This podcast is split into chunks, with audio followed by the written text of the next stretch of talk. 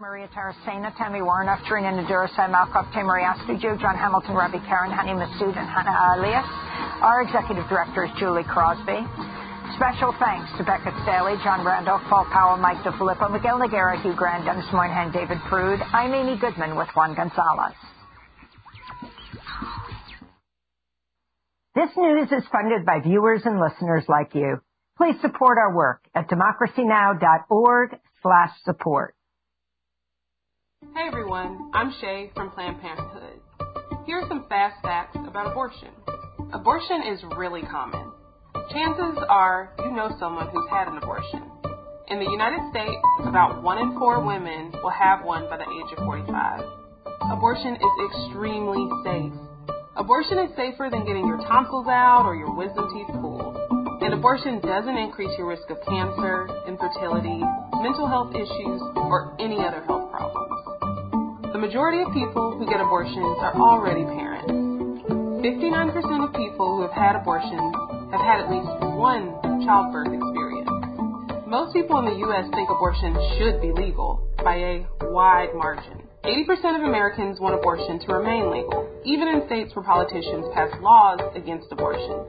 For more information, visit PlannedParenthood.org. And you're listening to radio station WUSB in Stony Brook, broadcasting at 90.1 FM and 107.3 FM, as well as over the internet at WUSB.FM. The time is 6 o'clock. It's time for Off the Wall.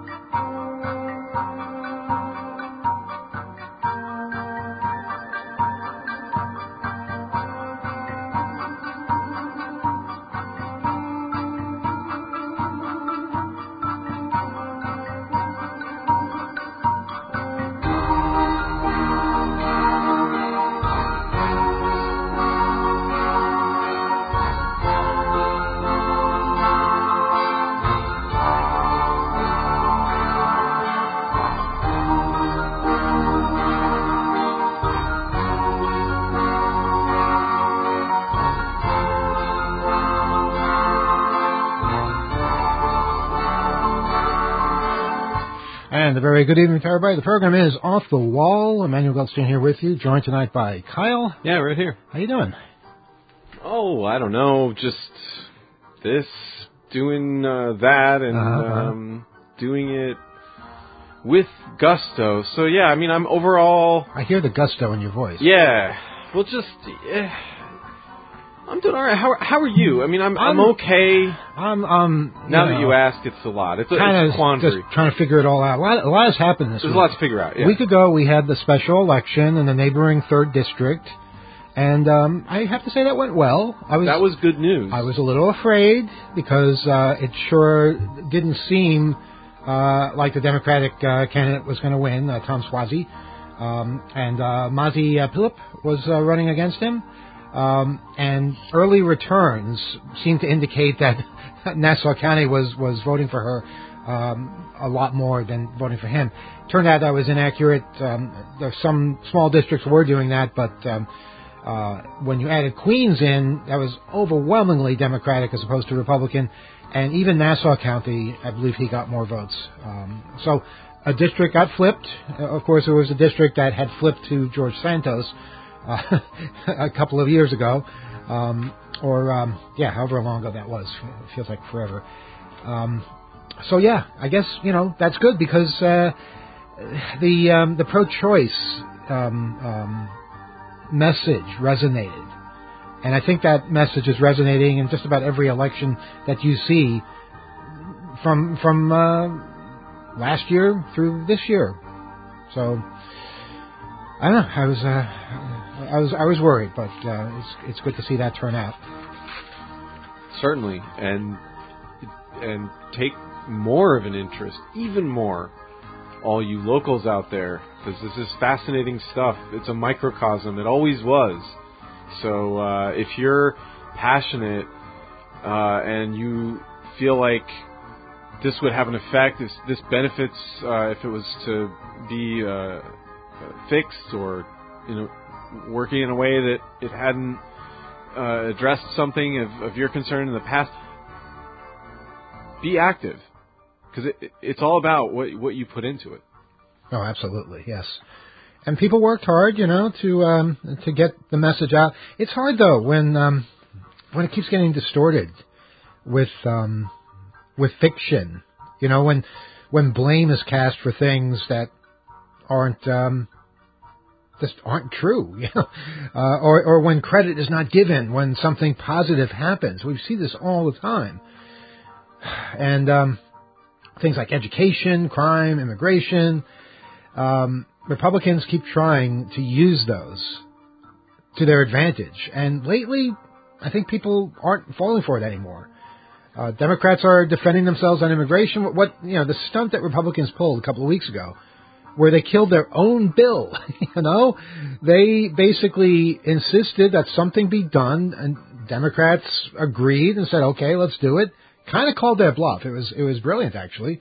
Uh, maybe they sensed this coming, and and Republicans, at the behest of Donald Trump, said, "You know what? Um, if if this if we solve this, that's not good because then Biden will get the credit. So let's make it um, continue to be broken until at least the November election, and maybe we'll do something about it after then. People see this. People are aware of what they what they did. A cynical move there, and um, I think it's it, it's it's coming back to bite them now. Really, the the the the really talented sort of uh, skill here that I think we we really ought to laud is using what things we complain about or might find upsetting in in the predictability um, to work some of that to, some of what we know their tendencies are into a strategy. If um, if clearly they're against what what um, the majority of people everyday people out there uh, are after in their government and you just see the same kind of tactics cynical as they are uh, while you see them a mile away have a strategy for using that energy right and and deflecting it or or reflecting it um, and and instead of um, complaining about it all the way until it hits you and it's it's um, you know really affecting yet again in a negative way. Yeah. Well, you know, um, basically, I think you know I keep saying people seem to be getting it, and I hope that's enough. Um, but way too much um, is being given to Trump, uh, insofar as people continuing to take him seriously when he really appears to be quite a bit delusional. The things that he says uh, that that just basically are supposed to bounce off of us. You know, things like encouraging Russia to uh, attack NATO countries that aren't current on their on their bills or whatever he uh, imagines their offense to be, or uh, things he says about his opponents, or just every time he opens his mouth, he says something a bit insane. Whereas the most you can accuse Biden of is being 81 and uh, you know not um, not talking as fast as you want him to.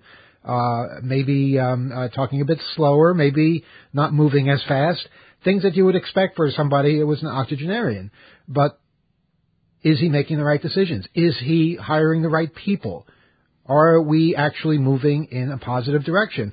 And I just, you know, I, I see this um, this uh, need, uh, particularly on part of Democrats, to both sides things and and and, and say, uh, yeah, okay, you know, Trump is horrible, and but Biden has his problems too.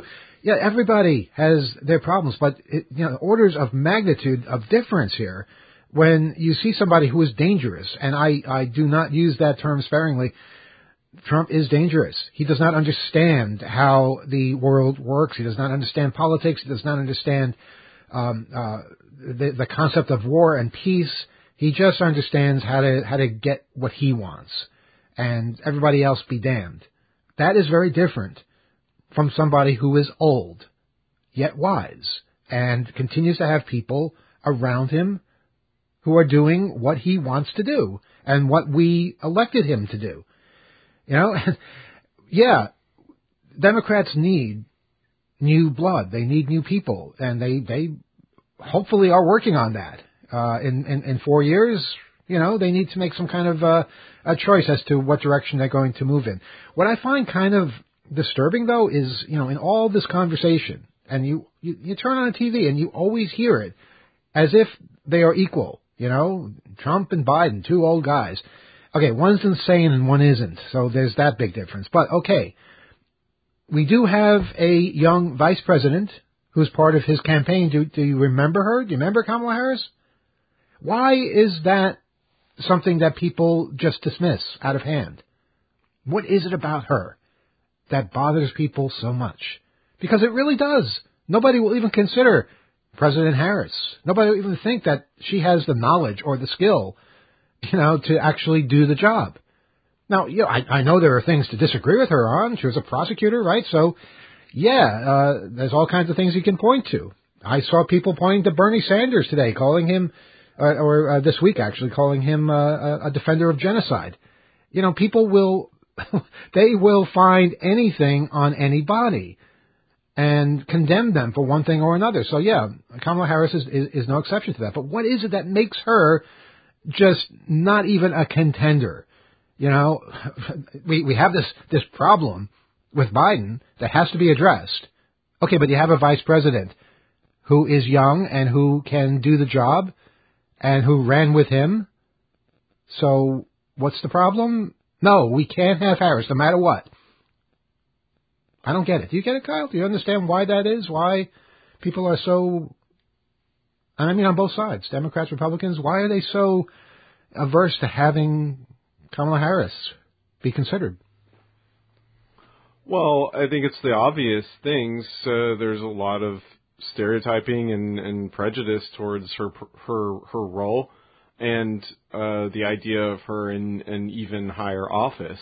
Mm-hmm. I think that that a lot of people this backlash never found comfortable and have been in, in reacting because it's so threatening in their eyes or something, and it's it's really but, kind of dated and just a, yeah. A, it's it's a waste of a of um an absolutely you know a pretty solid record so far. Not even in Democrats the, in the office, but not even Democrats are saying, yeah, you know, this here's here's somebody who can do the job who fits the qualification. I'm not saying she's the best person for the job or, or the future of the Democratic Party, but she certainly is good enough.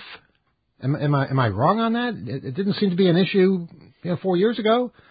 Well, the really the the other thing I think about with her in particular is having the president alongside her who fulfilled a lot of the functions in multiple bouts as vice president. There's a lot of Right. wisdom there that she could draw upon as far as how to um, execute that role, as far and take on anything else that that is um, you know going to keep that administration strong. So the the I mean it's as as opposed to having a president who's never been in office at all, some you know celebrity or or some uh, crossover into politics that um, was was by her side. This is this is a statesman that that knew knew the vice presidency. So it's not like she didn't have someone who with direct experience going into that role. So again,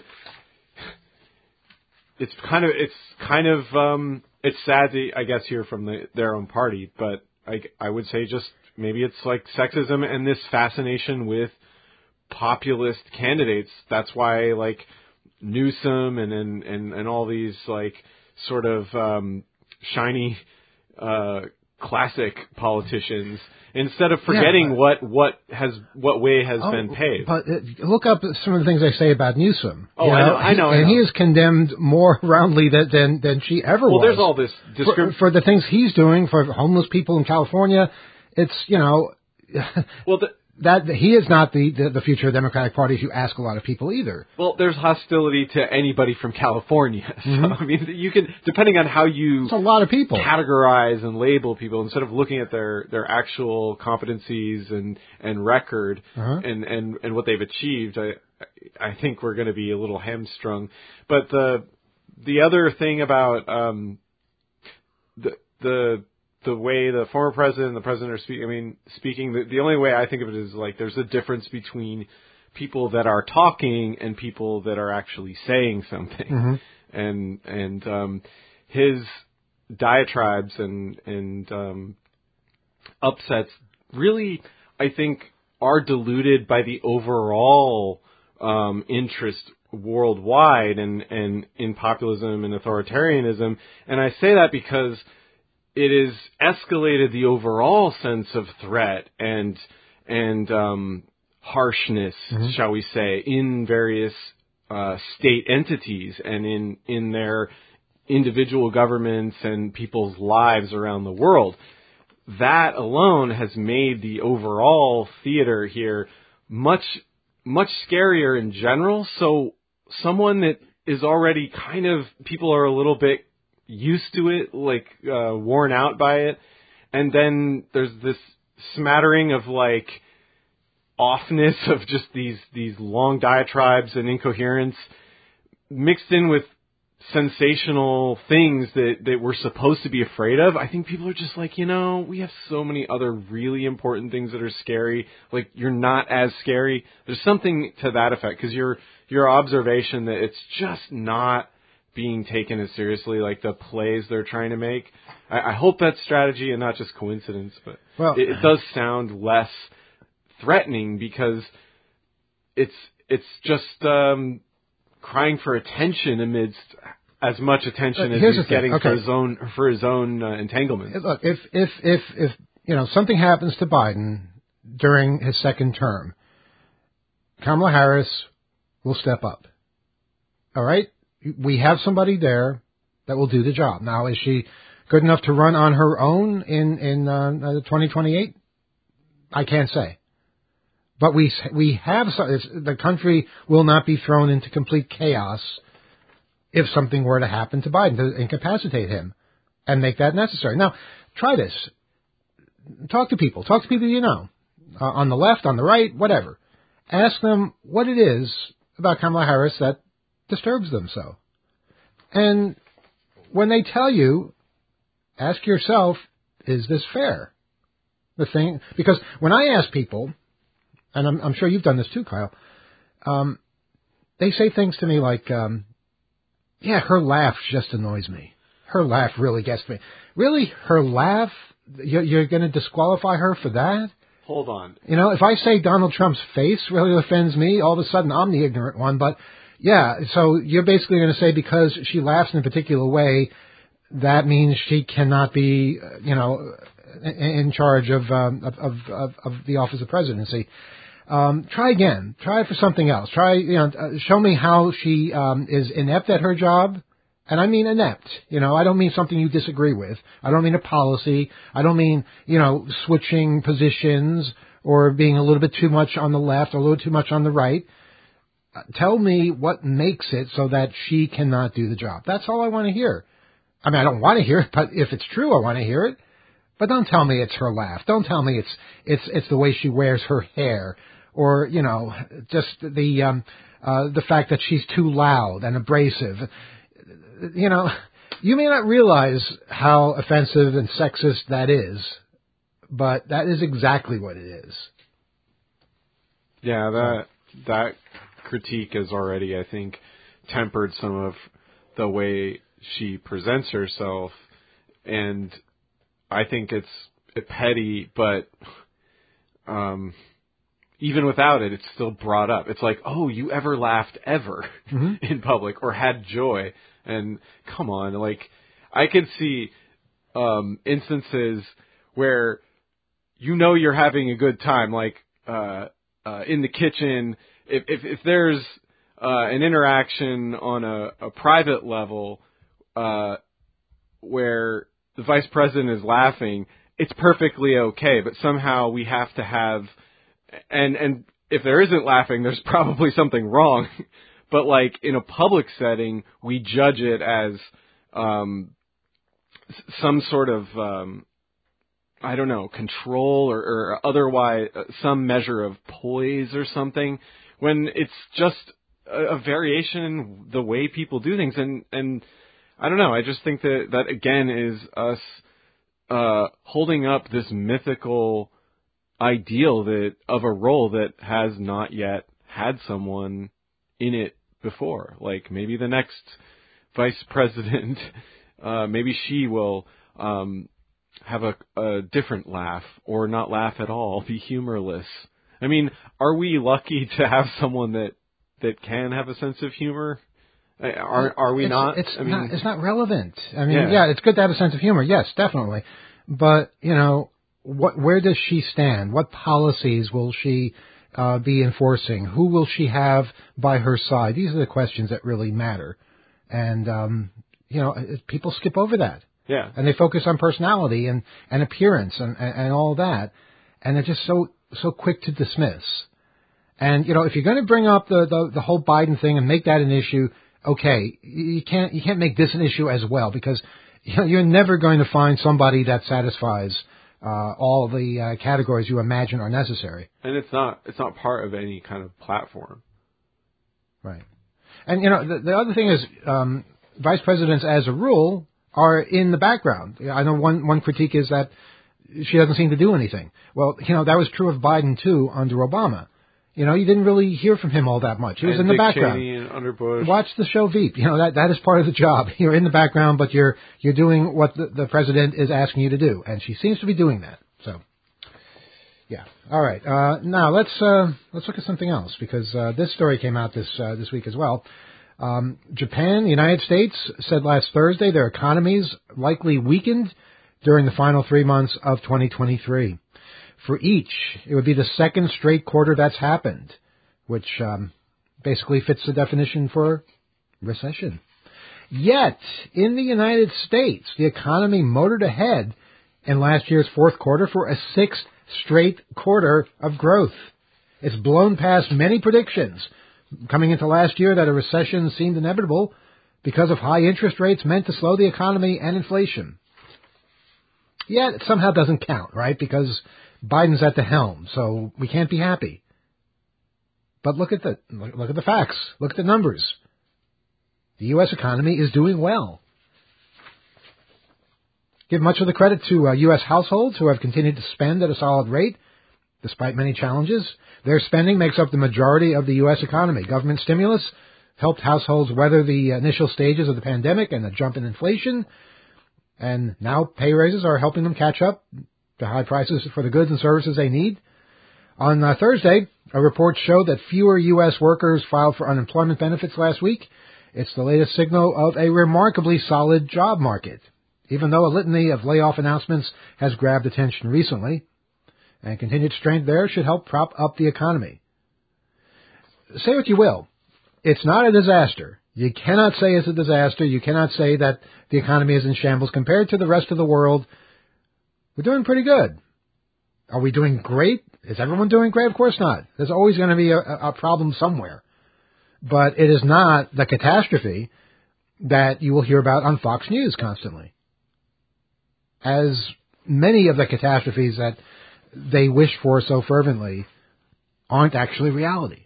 So the question is, are we naive enough to buy into that and to make that part of the narrative when it's not even reality?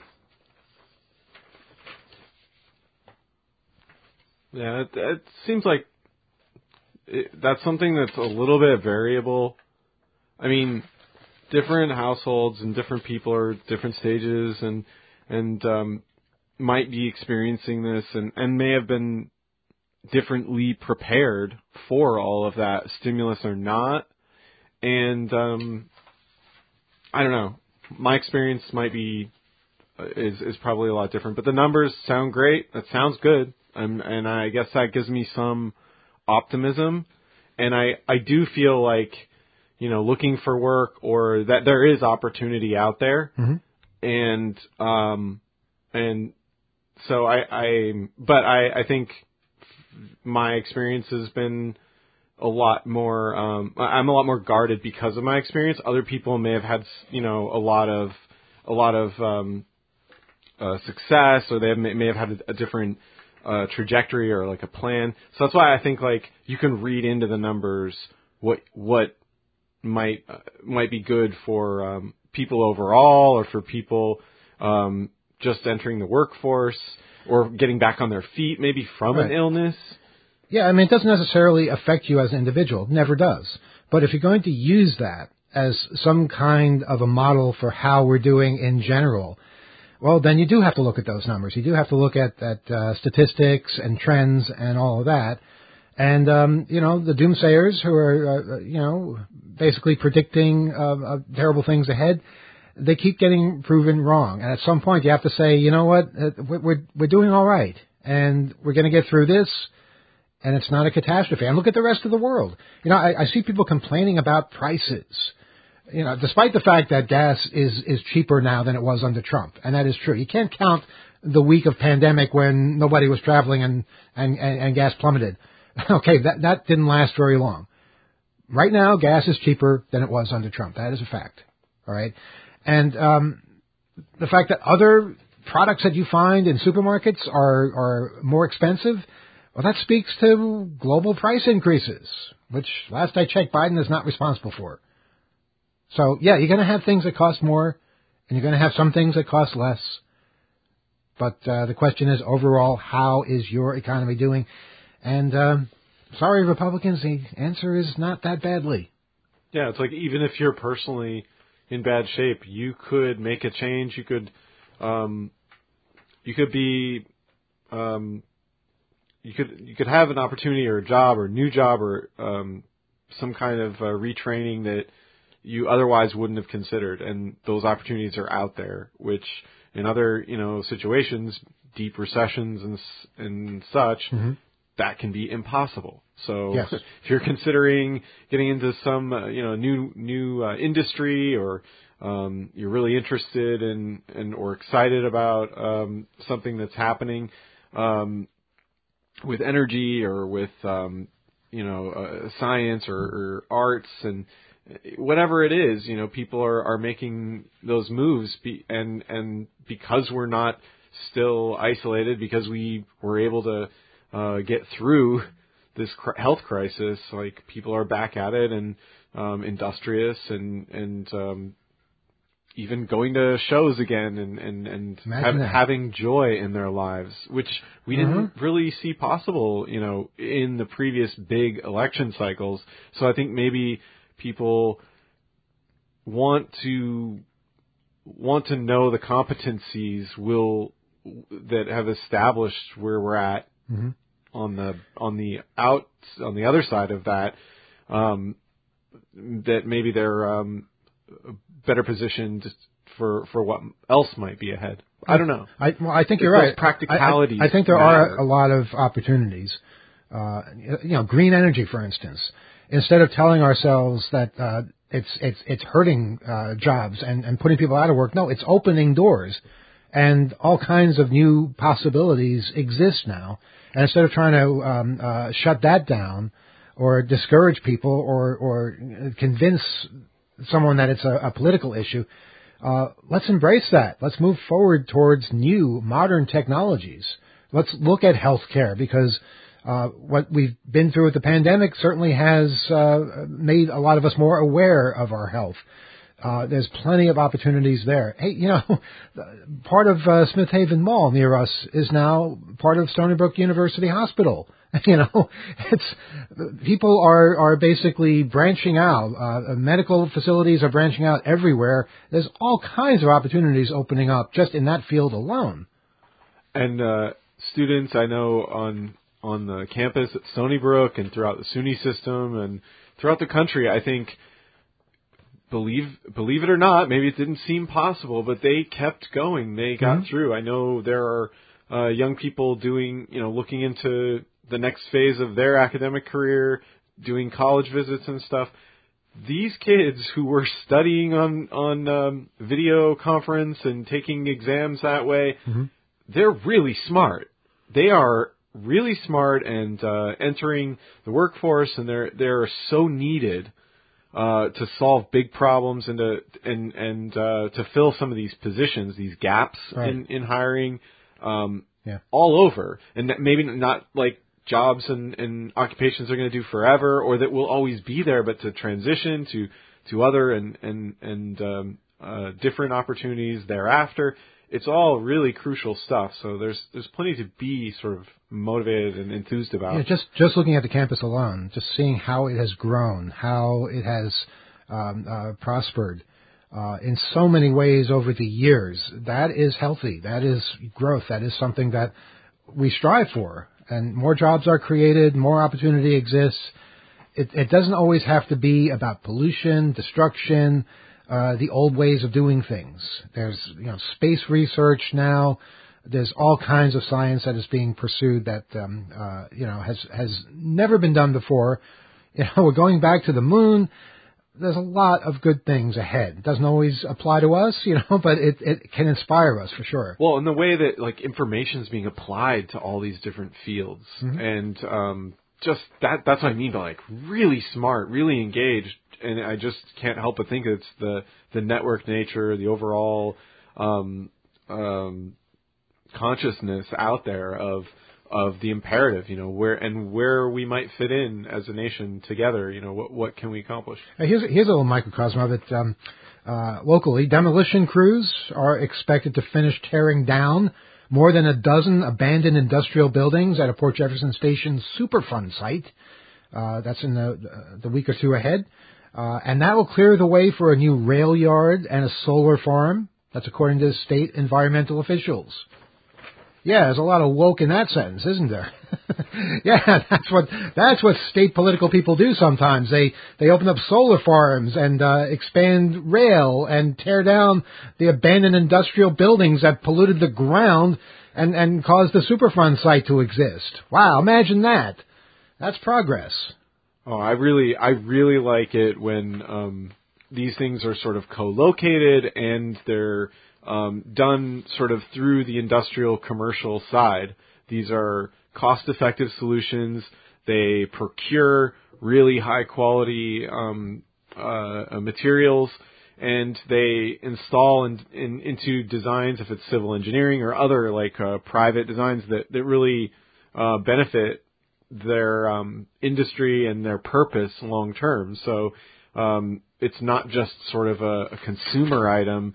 Uh, when the general public sees that a, a major utility or a transport authority or some sort of uh, service business is embracing um, technologies that better their bottom line and, and benefit the carbon cycle, you know, reduce their carbon impact, but but uh, close up some of those loops and and and all that, I think it it becomes uh, less nerdy and more practically like um, uh, ever present as far as uh, how people choose to spend their dollars replacing and repairing things.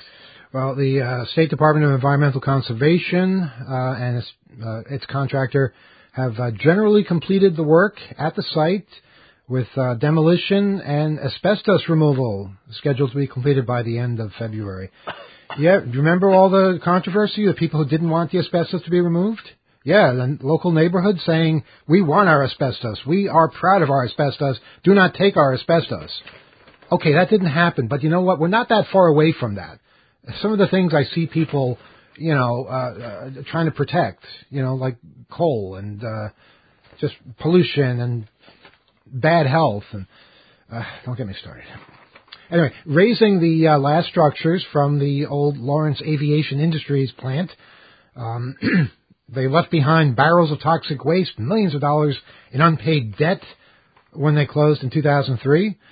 Well, that is the um, the latest milestone in redevelopment of the uh, 126 acre site, which is uh, right off Sheep Pasture Road over in uh, Port Jefferson. Uh, for more than two decades, the community has had to live with this dilapidated, polluted property in their backyards said Suffolk County Executive Edward Romaine on Friday. The uh, $1.5 million um, effort to demolish 15 Lawrence Aviation buildings began last fall. And, um, yeah, the, the, uh, the, the, owner of uh, Lawrence Aviation, uh, Gerald Cohen, had been ordered to pay the cleanup costs and other debts, including back taxes. But then he died and didn't pay up. A federal court transferred the land that's true. That's what happened. Uh, it transferred the land to the nonprofit Suffolk County Land Bank, which is uh, selling off about two thirds of the property to repay uh, Cohen's debts.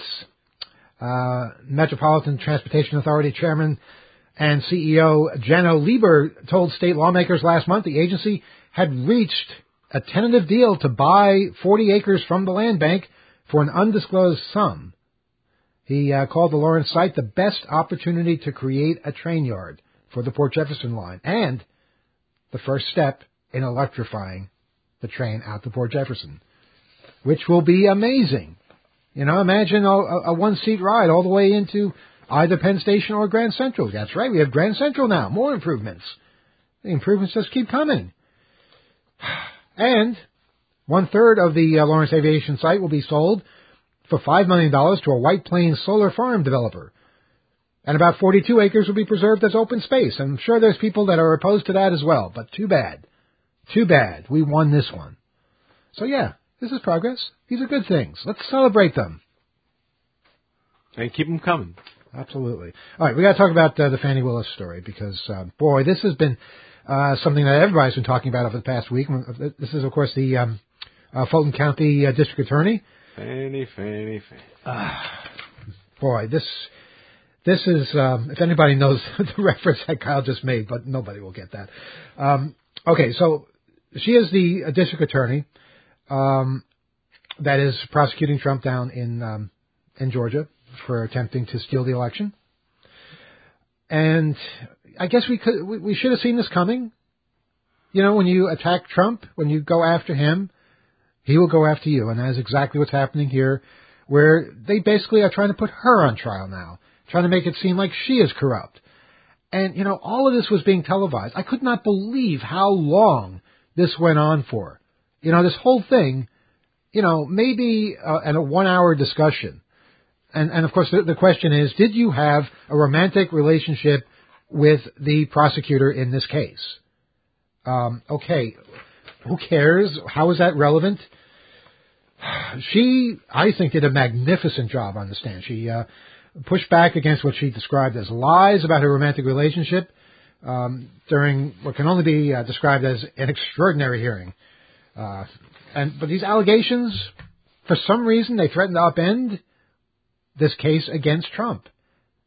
It actually could fall apart because of this. Now she was visibly upset, and she uh, originally fought to stay off the witness stand. But um, then she agreed to testify after a previous witness said her relationship with Special Prosecu- uh, Prosecutor Nathan Wade began earlier than they had claimed.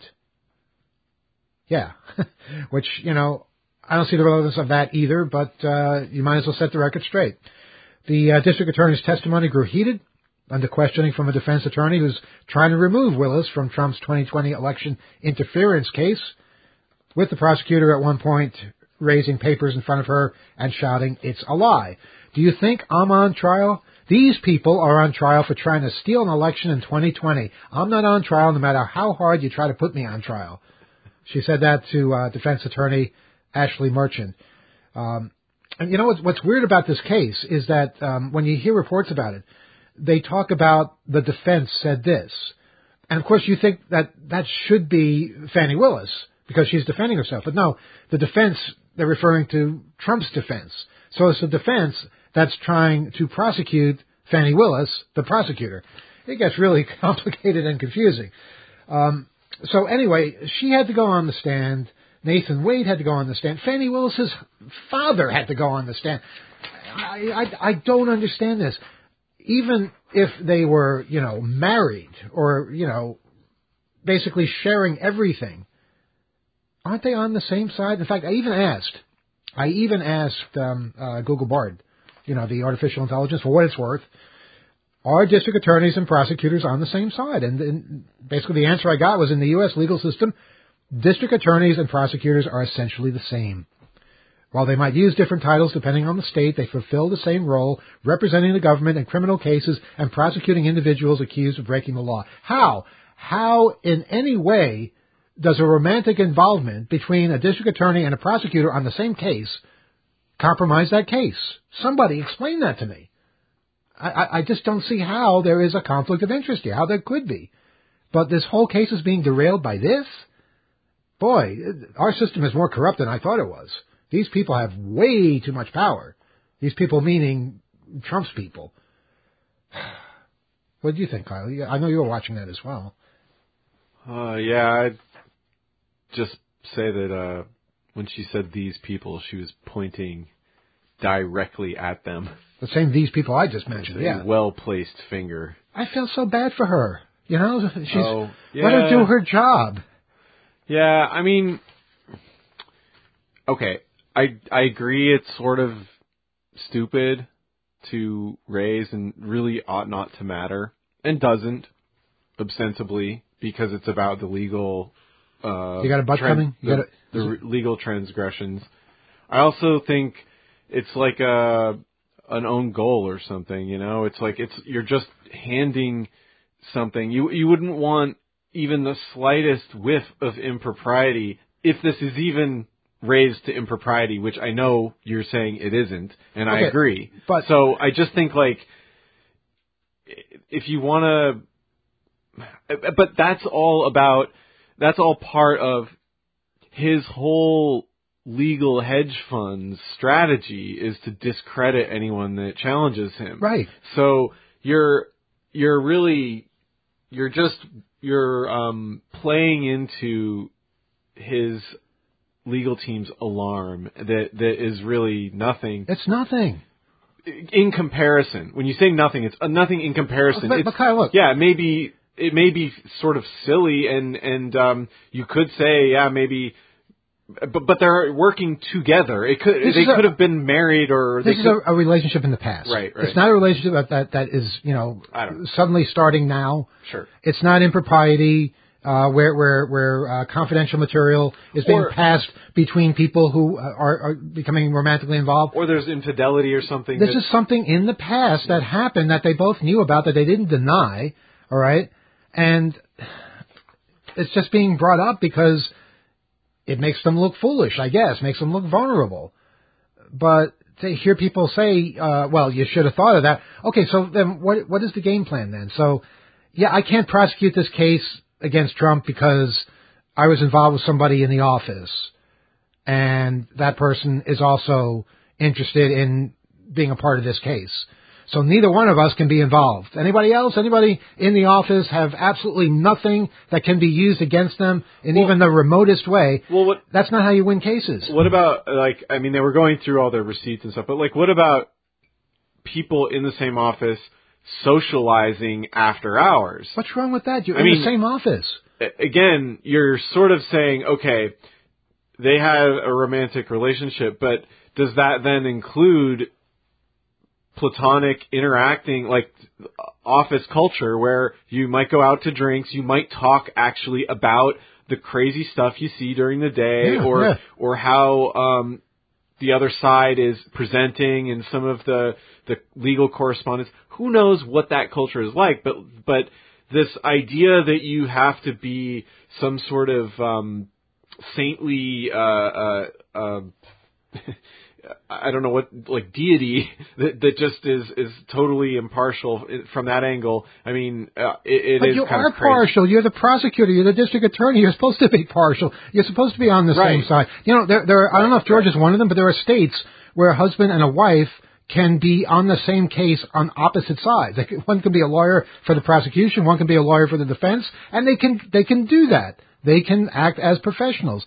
I don't see what the issue is here. In fact, you know, I don't watch a lot of cop shows, but I do know that there are district attorneys portrayed, there are prosecutors portrayed, all right? And I'd like to know, people who do watch these shows, can you find plots Oh. where a district attorney was romantically involved with a prosecutor wait. and they somehow were involved in the same case? Because I, I bet there are a million of them. Are you alleging that there are legal procedural shows that have steaminess Yeah, between yeah, I think there might be. I think Like- there, yeah. like the legal team and NY, they're like N- NYPD Blue. they like make out or They something had bare bottoms sometimes in that show. all the way? Yeah. At Cop Rock, the way they, they sang and uh, there's all kinds of, look, I'm not going to go through them all, but I'm sure there are many, many plots where this happened, where there was romantic involvement and it did not affect the case one iota. All right? You don't have people leaking information to people who shouldn't be seeing them. Both the prosecutor and the district attorney have every right to all the evidence. Right? That's how it works. That's how cases are built. And if, you know, not that this is what's alleged now, but if if if um, being close with somebody makes you a better team, then you know, God bless. Yeah, I think there's- but that's not what's even happening here. There's a, there's some some validity to that, I think, because of um, well, perhaps uh, establishing trust on a interpersonal level. Maybe they have uh, confidence in in a professional sense, but why are we to be the ones measuring that in the middle of this this actual I- legal legal uh, mess? I felt guilty looking at this. I Yeah. felt I was watching things I shouldn't be seeing. This is this is personal. It's it's humiliating to to you know put somebody on the stand like that who hasn't done anything wrong, who is trying to do her job and and and doing a damn good job too. If you just let her, and we're supposed to we're supposed to actually expect now that the whole case against Trump, trying to steal the election, trying to trying to get those uh, uh, eleven thousand seven hundred eighty uh, uh, votes out of Georgia, that can just be thrown away because Yeah. somebody was romantically involved with somebody else in the same office for a case they were both working on. That's it, it's just so corrupt and horrible that we're even considering this. And you know, to see some of the talk shows how they're dealing with it, you know, uh, uh, basically a real contrast. You look at how Steve Colbert handled it. Uh, they played the same clip, Steve Colbert and Jordan Klepper on The Daily Show. Jordan Klepper decided he was going to condemn her for being an idiot and doing this as if as if that was part of the plan, uh, you know, to uh, be involved with the prosecutor and then try to take down Trump. Um, whereas Stephen Colbert played her strong defense of herself, saying these people are trying to steal an election. I'm not the one on trial here. And you just saw the difference in how the audience reacted. The audience in Steve Colbert's um, um, uh, studio uh, cheered louder than I've ever heard an audience cheer before, whereas they were completely silent in Jordan Klepper's studio, only a few blocks away, playing the same clip because of how he portrayed it and made it seem like she was guilty of something, which she is not. I'm sorry, I do not see it. And if if if I'm wrong, hey, someone tell me, explain it to me, explain to me how it's wrong for somebody uh, who is a, a district, district attorney and someone who is a prosecutor in the same office to uh, uh, to be close. I just I don't I don't see how that is a problem for the case. Yeah, no matter how there was not enough cannabis in the world to make that make sense. I do see it as a problem when district attorneys are too close with cops. Okay, uh, because you know cops are not prosecutors. Cops are not uh, uh, in, in charge of um, handing down sentences or arguing cases in court. It's it's a very different dynamic. You can still have a relationship, but you know the the um, the possibility for conflict of interest is much greater. But here you know, like like uh, like the AI said, basically the same thing, prosecutor, district attorney. So please give me a break. I went uh, and then I came back from the smoke break, waiting for my coffee, and it still was boring, and I still was scratching my head like, why does any of this matter, and when do we get to the part about what he did? Exactly. When when does he actually start to feel pain? You know, actual pain where he loses things. Yeah, okay, fine. you can say, Emmanuel, come on. he he lost hundreds of millions of dollars this past week alone. What was it, four hundred million dollars? The uh, the New York court yeah round held up. him liable for for fraud. Round up. Okay, but you know what? He hasn't paid anything yet. He's saying he's not going to pay anything. You know, basically, all his his followers are are, are basically lining up behind him now he has not yet felt the pain. I want to see Trump Tower either demolished or, or, you know, given over to somebody else. I want to see him lose that. All right. I want to see the actual penalties start to kick in rather than just the hint of penalties somewhere down the road. And then if he gets elected, they're all going to go away. No, no, that is not how we do it. All right. We, we, we prosecute the case. We, we, we, um, show the evidence. We don't let us get distracted by all the nonsense. And then we hand down the verdict and enforce it. I, have yet to see that happen. You know, the, the, the former governor of uh, Illinois, there was this um, uh, documentary on about him, how he was in prison for corruption, for the things he did. Didn't see a whole lot of Democrats lining up behind him saying, uh, yeah, this is unacceptable. This is the, the deep state going after this poor guy. No, he was guilty Bl- of corruption. Blagojevich. Yeah, you know, and, and, and that's what happens. Yeah. So yeah, you know, I, I want to see justice. I want. I think we all want to see justice. Well, calm yourselves. The the the losses, those come big and they can come fast. So I don't know. It seems to be accumulating, but remember, it's all. This is. It's just a big like defense, like legal hedge, and using some political campaign contributions like it's brazen um, finance abuse i think but you know it's it's not going unnoticed. And and i think people are are reluctant to think that that is actually going to get us through the kinds of um, challenges we're actually going to have. Well this uh, this election campaign season coming up is really going to be um, uh, fascinating and painful, but we have to keep our heads and we have to uh, make sure people are aware and involved and do the right thing because, boy, a mistake at this point is uh, about the worst thing I think we could um, we could uh, have in our wildest nightmares. So yeah, I'm a little um, uh, trepidatious about that, but um, let's keep talking. Let's keep noticing what's going on. Uh, write to us, otw at 2600.com. That is our email address for Off the Wall. Um, we'd like to hear your, your viewpoints, your, um, your thoughts, your prayers, dare well, I say. And, uh, uh, we'll, uh, we'll do our best. Yeah, come on. All we I can mean, do. For all the big, bad, awesome United States has to offer that, that we hear about it as let's let's see it for once. Mm-hmm. I promise this is the last song from this album I'll play. It just speaks to me for some reason. From 50 years ago, 51. See you next week. Good night. Stay fearsome.